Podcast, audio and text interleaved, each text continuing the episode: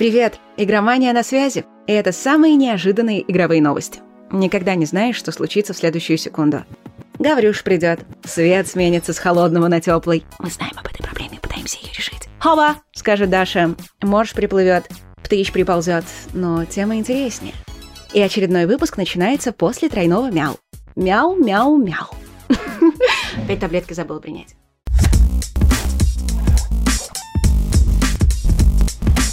После супер долгого перерыва Nintendo провела большое онлайн-шоу с анонсами новых игр. Фанаты надеялись увидеть Bayonetta, Breath of the Wild 2 или хотя бы Mario Kart.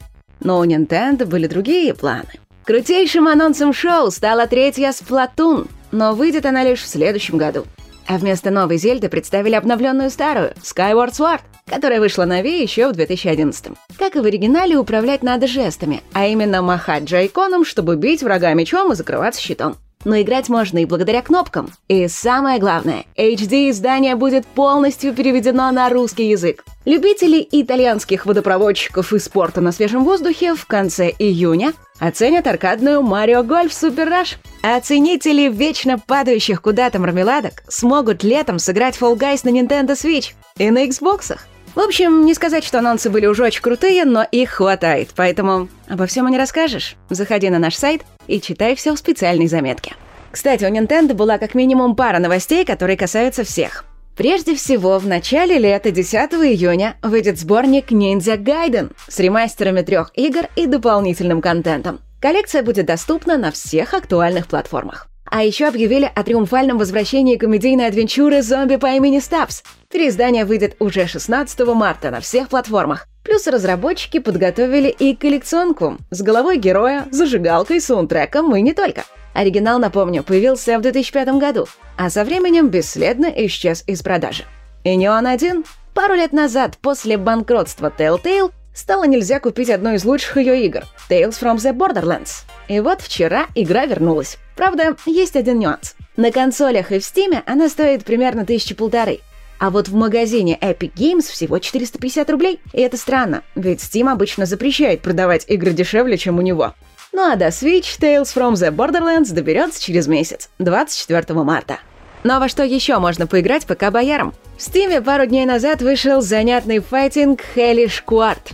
Его фишка — суперреалистичные драки на мечах. Нужно следить за дистанцией, выбирать момент для атаки и понимать, какой блок хорош против слабых ударов, а какой против сильных. Несмотря на определенную сложность, игра сразу стала хитом. Более 20 тысяч продаж за сутки. 95% положительных отзывов. Кстати, проект создал известный польский аниматор Якуб Кишел. В частности, именно он делал анимацию для третьего Ведьмака, Bullet Storm и еще не вышедший Witchfire.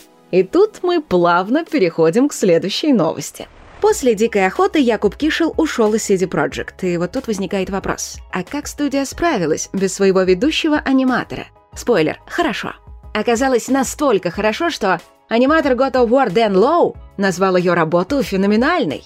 Большинство студий делают анимации с помощью записи движений актеров. Но CD Projekt пошла по пути Rockstar. Большая часть анимаций в Киберпанке процедурная, как в GTA или Red Dead Redemption – Благодаря этому персонажи часто взаимодействуют с окружением. Пьют из стакана, нажимают на кнопки, а стул, на котором сидит Джуди, постоянно двигается, когда она меняет позу. Многие игроки таких мелочей даже не замечают, но на них было потрачено безумно много времени. Разработчики считают, что будущее игровой индустрии лежит именно в процедурной анимации, но пока для большинства студий она слишком сложная и дорогая. И еще несколько важных новостей. На Кикстартере собирают деньги на духовного наследника Готики, ролевую игру Фаратан. Ее делают всего два человека, однако амбиции у них очень большие. 215 неигровых персонажей с озвучкой, 55 типов врагов и сюжет на 100 часов. Демка выйдет 15 марта. Разработчики Baldur's Gate 3 рассказали о следующем крупном патче. Там появится новый класс — друид — способный превращаться в животных, чтобы продвинуться дальше самыми разными способами. Обещают и другие улучшения, а выпустят обновление в скором времени, когда оно будет готово. No Man's Sky получила обновление «Компаньоны». Теперь можно приручить инопланетных зверушек. Они будут с вами играть и находить разные полезные вещи, а еще на них можно ездить. И не забудь про свежую халяву. В магазине Epic Games начали раздавать шутер Rage 2.